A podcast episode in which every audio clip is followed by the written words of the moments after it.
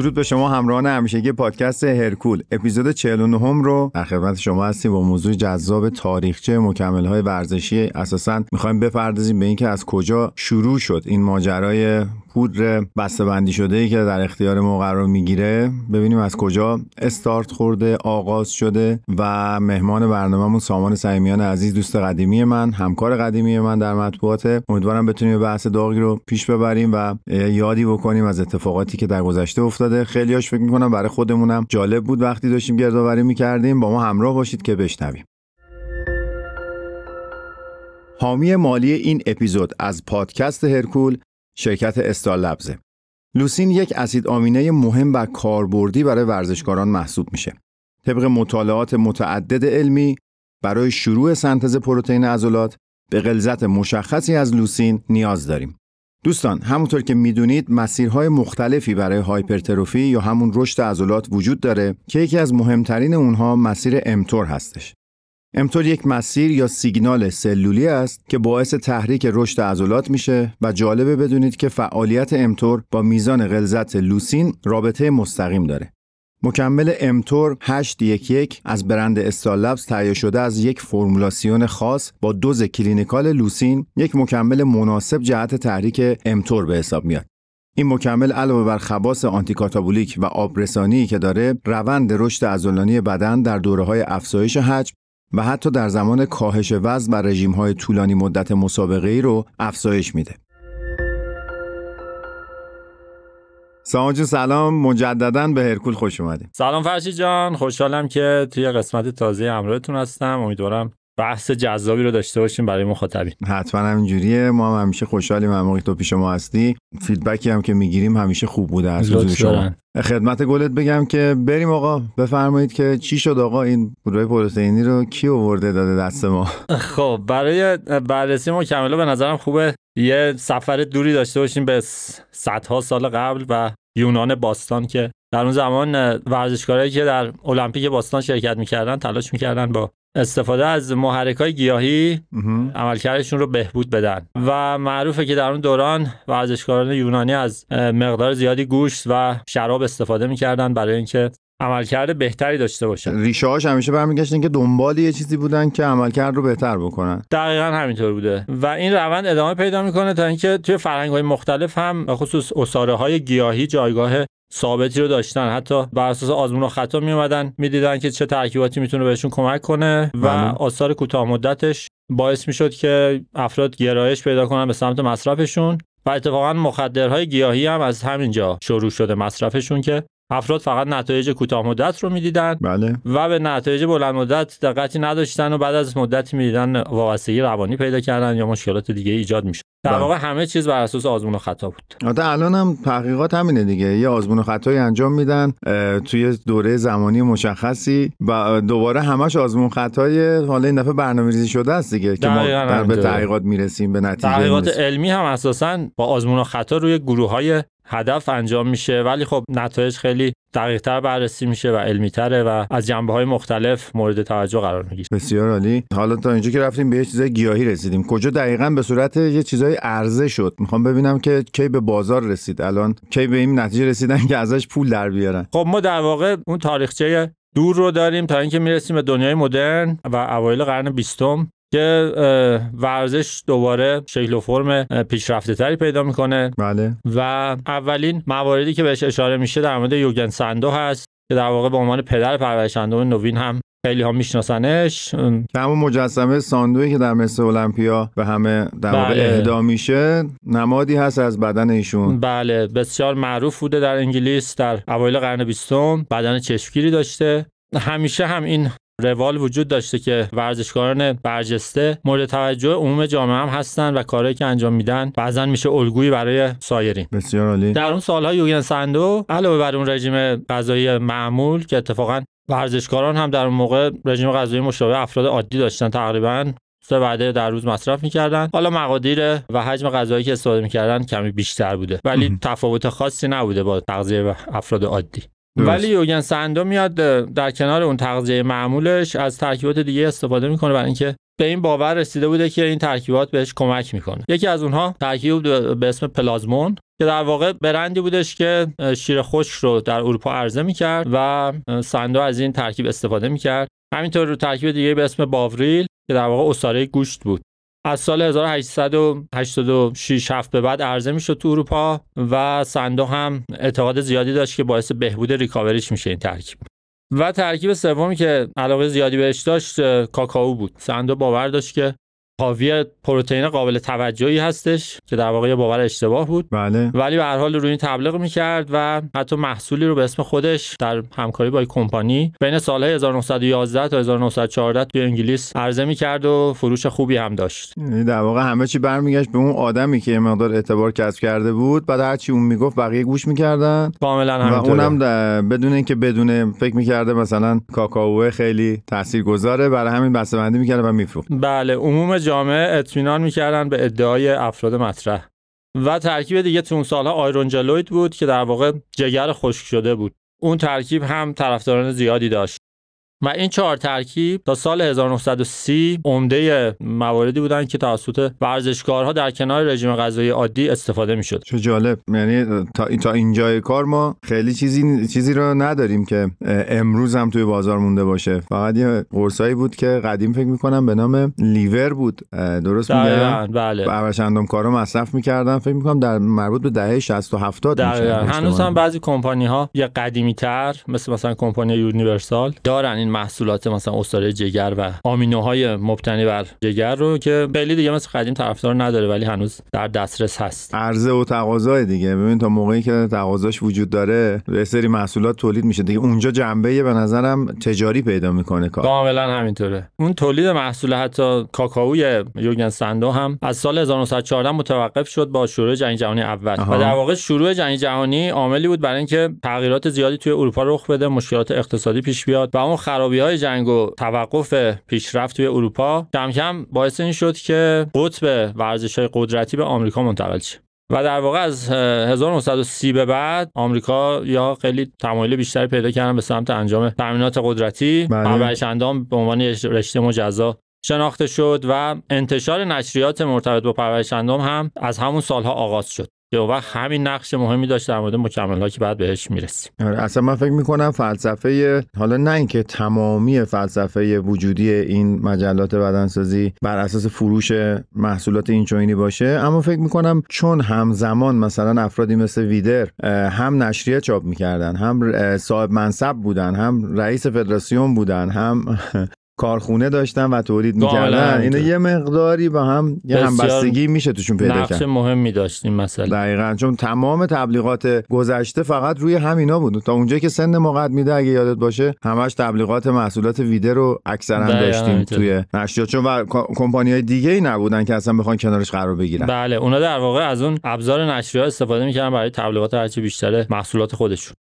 برگردیم به همون سالها. سال 1936 بله. پزشک و داروسازی به اسم یوگن شف که اهل دیترویت بود کمپانی رو راه اندازی کرد به عنوان شف بایو فودز هنوز هست فکر کنم کمپانی. هنوز هم بله. این کمپانی عرضه برخی مکمل ها رو داره. و این فرد یه فرد پیشرو بود در واقع. عرضه اولین محصول پروتئین وی به صورت تجاری رو نسبت میدن به ایشون که در داروخانه ها عرضه می‌کرد. محصولات دیگه رو عرضه می‌کرد از جمله جگر خشک مخمر آبجو و گیاهک گندم که البته تمرکزش روی ورزشکارها نبود. تمرکز کمپانی شف روی عموم جامعه بود و از این بابت بین ورزشکارها خیلی رایج نشد محصولاتش. اوایل دهه چهل یه پزشک دیگه به اسم فرد نیلنی. در مجله فیزیک شما تبلیغ برخی مکمل ها مثل ویتامین ها و مینرال ها و کپسول های شیر رو انجام می‌داد. باز هم با هدف سلامتی نه تمرکز روی ورزشکارها. و در دهه 50 همین فرد محصولاتش رو توسعه داد به یه نوع محصول پروتئینی که ترکیب بود در واقع از سویا، گیاهک گندم و جلبک دریایی. جلبک سر دراز داره. الان امروز هم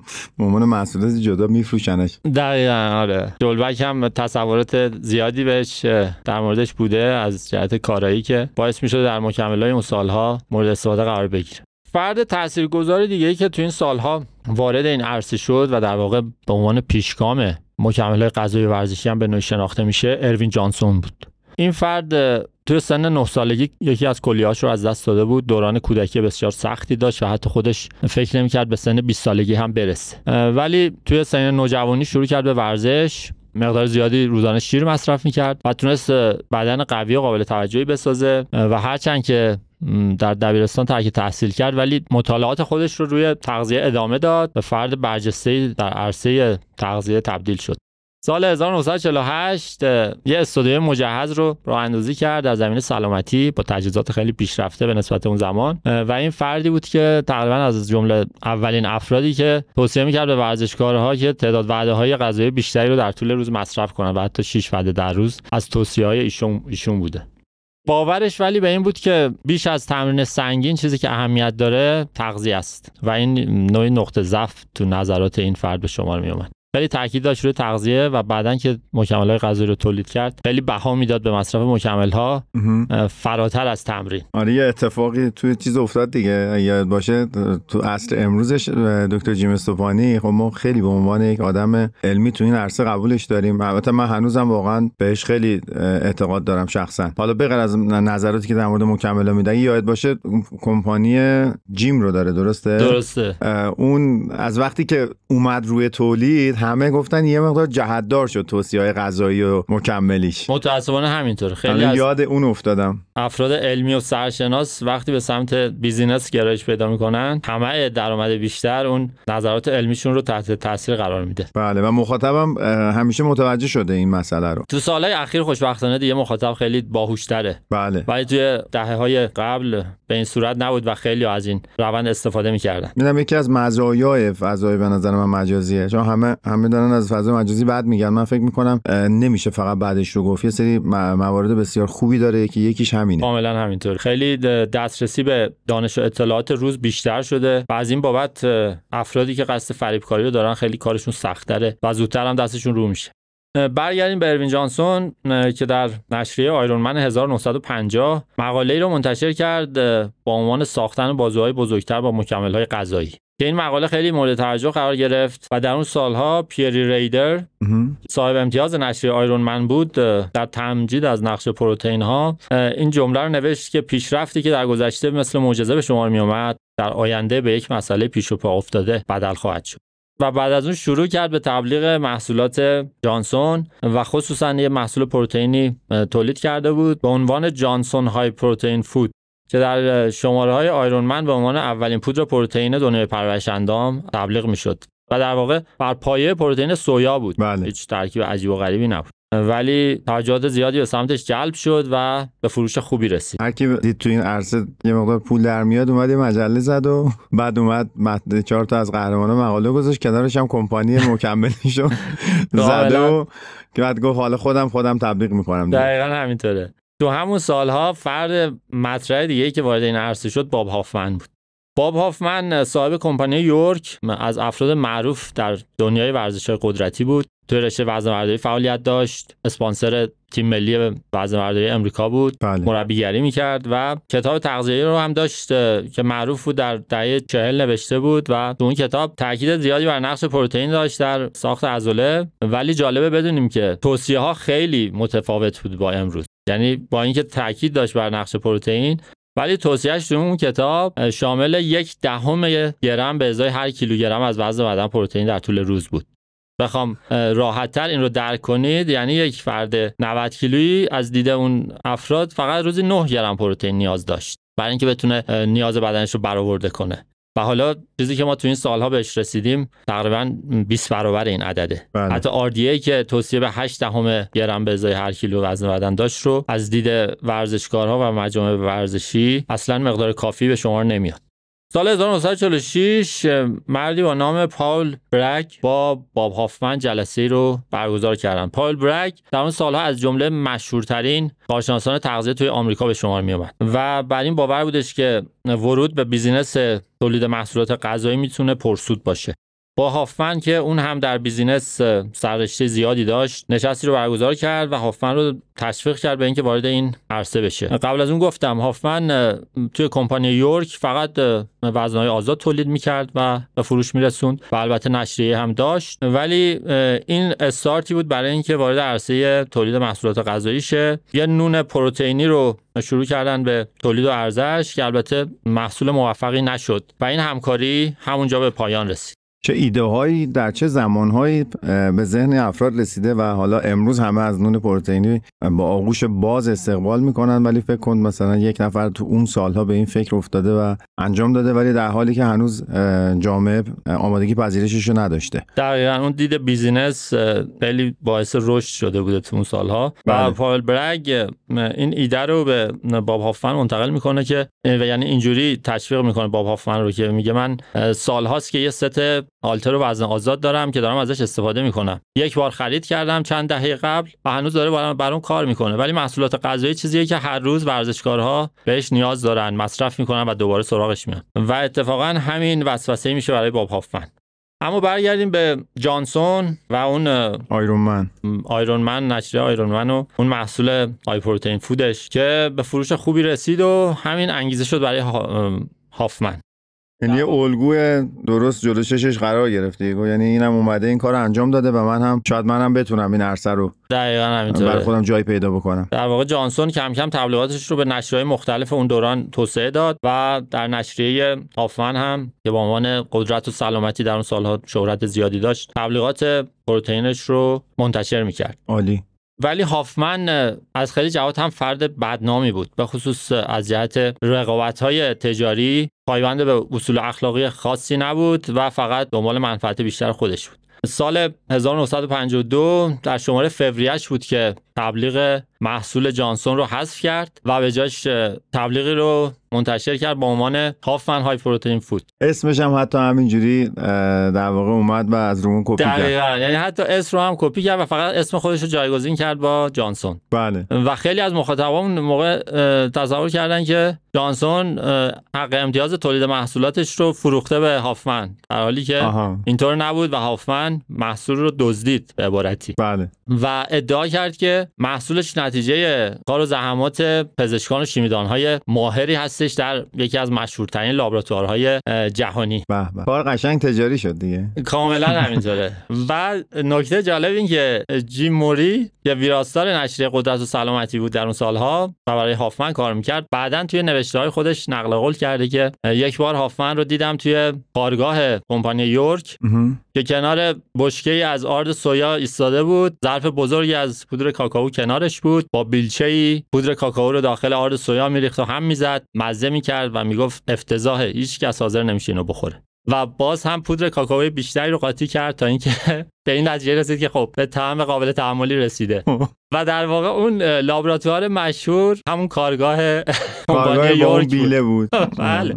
بله. و البته به واسطه تبلیغات زیاد تونست به فروش خوبی هم دست پیدا کنه و به موفقیت تجاری براش تبدیل شد. بله بالاخره در یک زمانی که شما محصولتون تازه است یه چیز نوعی وارد بازار شده و قبلترش هم جانسون اومده همچین کاری رو انجام داده جا انداخته خرید همچین محصولاتی رو عرصه بازه برای تاختن حریفان این چونینی و شاید اون پشت پرده کسی وقتی خبر نداره می‌تونن این کار رو بکنن دیگه. ولی اتفاق بعدی که میفته اینه که وقتی اینا رو میشه فضا اون وقت برای آدمهایی که می‌خوان سالم کار بکنن سخت میشه ها بیشتر میشه و فکر می‌کنم هنوز هم زمان جان اگر ما چون یعنی 20 خورده ساله. تو این عرصه هستیم. هنوزم راجع به یه سری مکمل ها با اینکه خیلی هاشون شدیدترین نظارت ها روش هست استانداردهای بالایی رو رعایت می‌کنن. همچنان یه دیدگاه بد اینچنینی وجود داره. فکر می‌کنم ریشش دقیقا در همین تقلب هایی که قبلا صورت گرفته یا هنوزم صورت می‌گیره. متاسفانه همینطوره. شاید برای خیلی از مخاطبان جای تعجب باشه که چطور مثلا توی آمریکا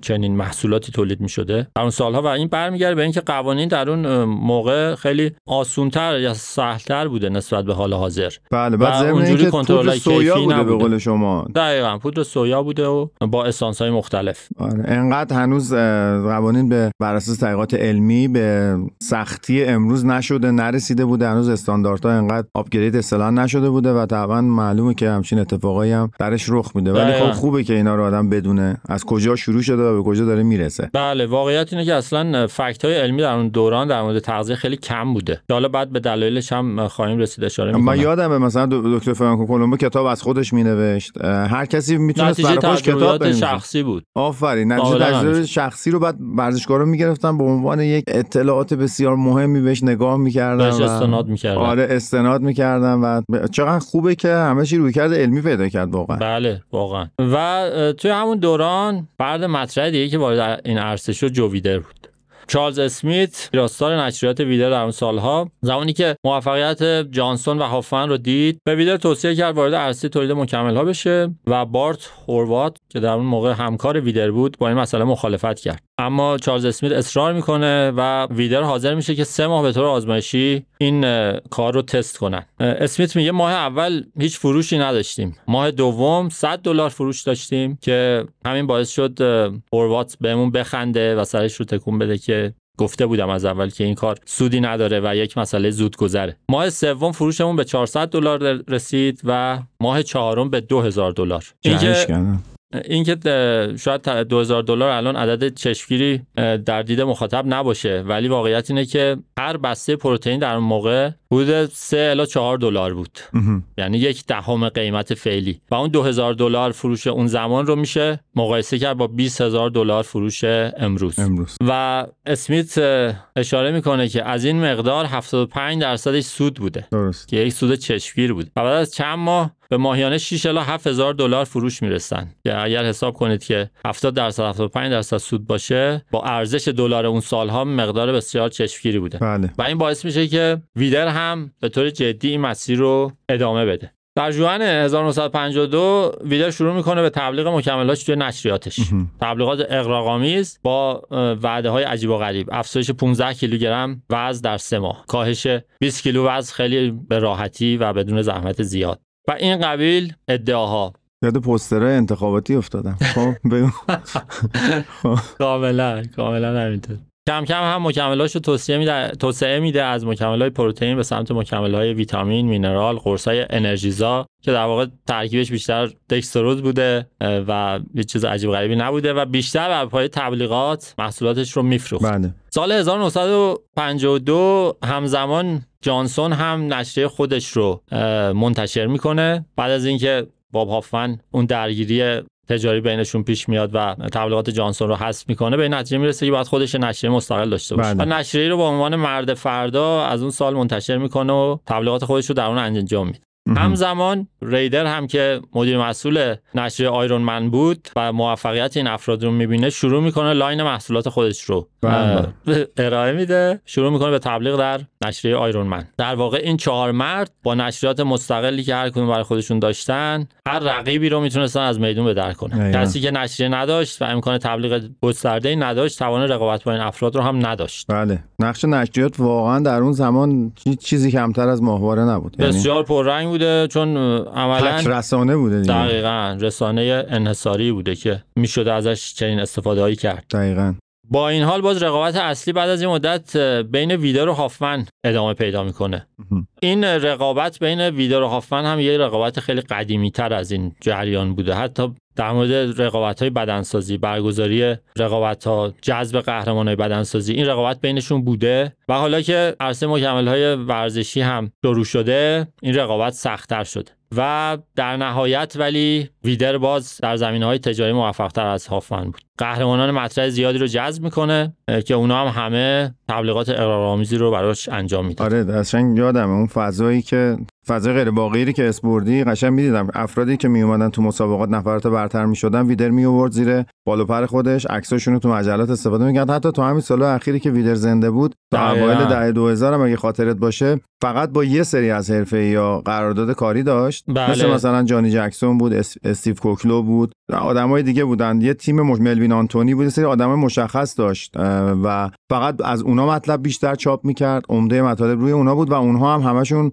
سفیر برندشون بودن و زیر پوستی دیگه داشتن همچنان تبلیغ محصولات رو می‌کردن. کاملا همینطور بخش عمده از درآمد ویدر اصلا از line تولید مکملهاش بود. دقیقا. اصلا این قهرمان سازی اسطوره سازی در المپیا همیشه یه بحثی حالا اینکه چقدر این واقعی هست یا نیست من نمی‌دونم. این بحثیه که به عنوان یک تئوری مطرحه. افرادی مثل آرنولد رو برمیداره میاره حمایتشون می‌کنه. اونایی که پتانسیل دارن می‌بره قهرمان می‌کنه. بعد چند دوره اینا رو قهرمان می‌کنه. می‌دونیم که بعضی از قهرمانی این بزرگان پرورش اندام جهان زیر سواله هنوز خیلی ها معتقدن اینا یه سالهایی رو نباید حداقل بله. می‌شدن. اینا همش در راستای اون اسطوره سازیه. یه نفر اسطوره درست بکنه. از طریق media یی که در اختیارشه بعد از طریق اون business ش رو run بکنه. یعنی از اون محصولش رو تبلیغ بکنه. لو فریگنو مثلا تو امریکا خیلی معروف بود رقیب آرنولد. اون همش داشت رو Mega Mass و روی محصولات ویدر تبلیغ می‌کرد. آرنولد داشت این کارو سالها قبل انجام می‌داد. اینا پشتش می‌بینی همیشه یه اهداف تجاری خوابیده. همه اینا رو باشون قراردادهای دراز مدتی میبست که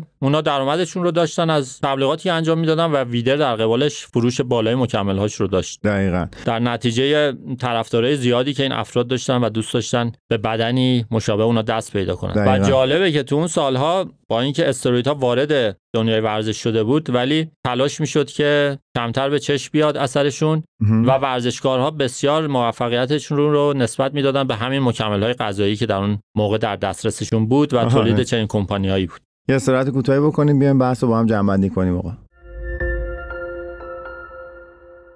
پدیده دیهایدریشن یا همون کم آبی عامل اصلی افت عملکرد ورزشی در همه ورزشکاران محسوب میشه. هیدرات نگه داشتن بدن این قابلیت رو به شما میده تا با کیفیت بالاتر و به مدت طولانی تری به فعالیت ورزشی ادامه بدین. مکمل 811 امتور برند استال لبز علاوه بر خواص آنتی کاتابولیک و عضله سازی به دلیل وجود میزان مناسبی از الکترولیت ها و تاورین باعث حفظ مایعات و املاح در بدن میشه. 811 امتور در حقیقت یک مکمل بهبود دهنده عملکرد فیزیکیه که حاوی اسیدهای آمینه شاخهدار، گلوتامین، تاورین و الکترولیت هاست و گزینه مناسبیه برای فعالیت‌های سرعتی، قدرتی و حتی استقامتی. این مکمل به شما کمک می‌کنه تا یک جلسه تمرینی با کیفیت رو تجربه کنین و همزمان سنتز پروتئین و بافت عضلانی خودتون رو افزایش بدید. خب سامان جان من می‌خوام بریم برای به عنوان بخش پایانی سراغ این که کی این تنوع محصول اومد توی کمپانیا و کی اینا ناچار شدن که دیگه خودشونو با توجه به اینکه استانداردهای صنایع غذایی بالا رفت و نظارت ها بیشتر شد و اینکه حالا باید در موارد مختلفی از تولید سرتیفیکت می‌گرفتن. چون الان دیگه می‌تونیم بگیم محصولات بسیار قابل دفاعی در بازار وجود داره. حداقلش اینه که 10 15 سال از این اتفاق افتاده. شاید هم بیشتر. می‌خوام ببینم که این تحول اتفاق افتاد. کی دیگه روش نظارت شد؟ کی به شکل امروزی نزدیک شد توی همون سالها به طور کلی اروین جانسون فرد پیشگام بود توی تولید و ارائه محصولات و ترکیبات جدید بله. و اون فردی بودش که پروتئین وی و سفید تخم مرغ رو هم وارد محصولاتش کرد بله. و از این جهت سطح کیفی مکمل‌های پروتئین واقعا افزایش پیدا کرد که به تدریج بقیه هم باز ازش این مسئله رو تقلید کردن سالهای 1960 به بعد کمپانی های بیشتری در این زمینه وارد عرصه شدن. رقابت های بیشتری شکل گرفت و تلاش ها بیشتر شد برای اینکه کیفیت محصولات هم افزایش پیدا کنه تا بتونن مشتری بیشتری داشته باشن. ولی همچنان اون نقش تبلیغات بسیار پررنگ بود. که هنوز هم ادامه داره در واقع. یادمون نمیره که در حدود 10 سال 15 سال پیش کمپانی ماسلتک یکی از کمپانیایی بود که به واسطه همین جذب قهرمانان محصولات خیلی بیهوده ای رو حتی با قیمت های گزافی میفروخت و خیلی هم مشتری پیدا می‌کرد. و در واقع این روال همیشه هست. ولی به هر حال رقابت بین کمپانی‌ها باعث شد که کیفیت محصولات به تدریج بیشتر و بیشتر شه. سالهای 1980 به بعد بود که با پیشرفت تکنولوژی صنایع غذایی ارائه ترکیبات متفاوت و بیشتری شکل گرفت. انواع آمینو اسیدهای مجزا عرضه می‌شد از جمله مثلا آرژینین لایسین اینا برمیگردن به سالهای 1980 به بعد. و در مورد هر کدوم هم ادعای زیادی مطرح می‌شد که خیلیاش به تدریج مشخص شد که در حد تصورات بوده و در حد تبلیغات بله. و کارایی چندانی نداشتند و از چرخه مصرف تا حد زیادی خارج شدند. هرچند که هنوز هم مثلا L-carnitine CLA و محصولات از این دست که سالهاست مشخص شده از جهت علمی کارایی چندانی نداره همچنان پرطرفدار هست. در مقادیر زیادی هم در سراسر دنیا به فروش می‌رسه. بعد از سالهای 1990 کراتین وارد چرخه مصرف شد که در تمام این چندین سال اخیر هم همچنان موثرترین مکمل غذایی به شمار میاد. هنوز هم همون فرم اولیه‌ای که کراتین مونوهیدرات بود پرطرفداره. در اون سالها پروهورمون ها هم گزینه دیگه بودن که بسیار مورد توجه قرار گرفتن. به این دلیل که مصرف استروئیدها دیگه ممنوع شده بود. تولیدشون هم ممنوع بود از سمت کمپانی‌های مختلف. و پروهورمون ها تونستن به عنوان جایگزینی مورد توجه قرار بگیرن چون تولید کننده هم ادعا می‌کردن که عوارض استروئیدها رو ندارند ولی می‌تونن مزایای اونها رو داشته باشن. حدود ده سال این روند ادامه پیدا کرد تا اینکه مجامع علمی توجهشون جلب شد به عوارض این پروهورمون ها و در نهایت سال 2004 بودش که توی زیر مجموعه داروهای استروئیدی از دید قانونی قرار گرفتن و تولیدشون از سمت کمپانی‌های مطرح متوقف شد. و البته همچنان کمپانی‌های کمتر شناخته شده تولید می‌کردن این موارد رو تا اینکه باز با آپگرید قانون در سال 2014 خیلی از محصولات باقی مونده از در دسته پروهورمون ها هم جمع آوری شد. صحبت پروهورمون اینا شد. قبلا خب ما اپیزود کامل راجع به پروهورمون با سامان جان صحبت کردیم. یک بار هم یه اشاره به تاریخچه استروئیدها خواهیم کرد و این قول ازت بگیریم که بیا در این زمینه هم با هم گپی بزنیم. بررسی کنیم مثلا کجا وارد شد و چی شد و روی اینها بحث جذابی می‌تونه باشه به نظرم. بله همینطوره. و در نهایت توی سالهای اخیر به جای رسیدیم که ترکیبات جدید و چشمگیر زیادی رو توی دنیای مکمل ها نمی‌بینیم. بیشتر تنوع محصولات از جهت ظاهر و کیفیت رو می‌بینیم از جهت طعم محصولات و رقابت هایی که بین کمپانی ها هست. حالا بعضی مثلا افراد میان پروتئین های چند مدل پروتئین رو ترکیب می‌کنن. به اسم مثلا پروتئین با کارای بیشتر عرضه می‌کنن براش تبلیغات می‌کنن و بیشتر بازی های تجاری و تبلیغاتیه تا اینکه بخواد کارایی بیشتری رو در اختیار مصرف کننده قرار بده. همیشه بحث عرضه و تقاضا مطرح فکر می‌کنم. ولی همونجوری که اشاره کردیم با توجه به اینکه یه مقدار سطح دانش عمومی بالاتر اومده و امیدوارم خیلی بالاتر از این هم بیاد می‌تونن محصولاتی که واقعا کار می‌کنن رو بچه ها تشخیص بدن استفاده بکنن. و به هر حال هم باید قبول بکنیم. این هم یک صنعت پولسازه. همونجوری که من همیشه میگم چیپس و پفک وقتی فروش میره سیگار وقتی فروش میره و که اونا واقعا برای سلامتی مضرن تقاضا وجود داره و عرضه میشه. حالا عرصه supplement هم یه موقعی یه مکملایی میاد توی بازار و چون تقاضاش وجود داره الان مثل CLA که همه به هوای چربی سوزی میخوردن و چند سالی هم هست که به عنوان مثال دارم اینو میگم. مجامع علمی خیلی قبولش ندارن آدمایی که update هستن مصرف نمی‌کنن ولی یه سری هنوز همچنان دارن در بازار تجاری این رو مصرف می‌کنن و این ماجرا وجود داره دیگه. این عرضه و تقاضا همیشه هست تعیین کننده است. کاملا همینطوره و تا وقتی که تبلیغات وجود داره یه سری افراد هم هستن که تحت دسته تبلیغات قرار می‌گیرن و در واقع فریب می‌خورن. بهترین مدل همینه که آدم تا می‌تونه یه مقدار سطح آگاهی دانشش رو بالا ببره تا درگیر این مسائل نشه. ما فکر می‌کنم هر مسیر پیشرفت از این میگذره که ما در مورد مسائل آگاهتر بشیم. بله هرچی آگاهی عمیق‌تر باشه مسلما انتخابای بهتری خواهیم و درد بیشتری البته داریم همیشه. سامان جان مرسی که همراه ما بودی و خیلی خوش اومدی بازم به پادکست ارگول بس این قول ازت می‌گیریم که در اپیزود بعدی اگه بشه در مورد تاریخچه استروید صحبت بکنیم و یه بحث تکمیلی در کنارش که دیگه اونو بذار نمایش تصمیم بگیریم که چی خیلی ممنونم. از حضورت خیلی متشکرم. از عزیزانی که ما رو همراهی کردین. ما این اپیزود رو در مرداد ماه 1402 ضبط کردیم. به تهیه کنندگی و اجرای بنده فرشین نزاکتی ارادتمند شما و کارگردانی محمد محمدی عزیز. امیدوارم هر جا که هستین خوب و خوش باشین.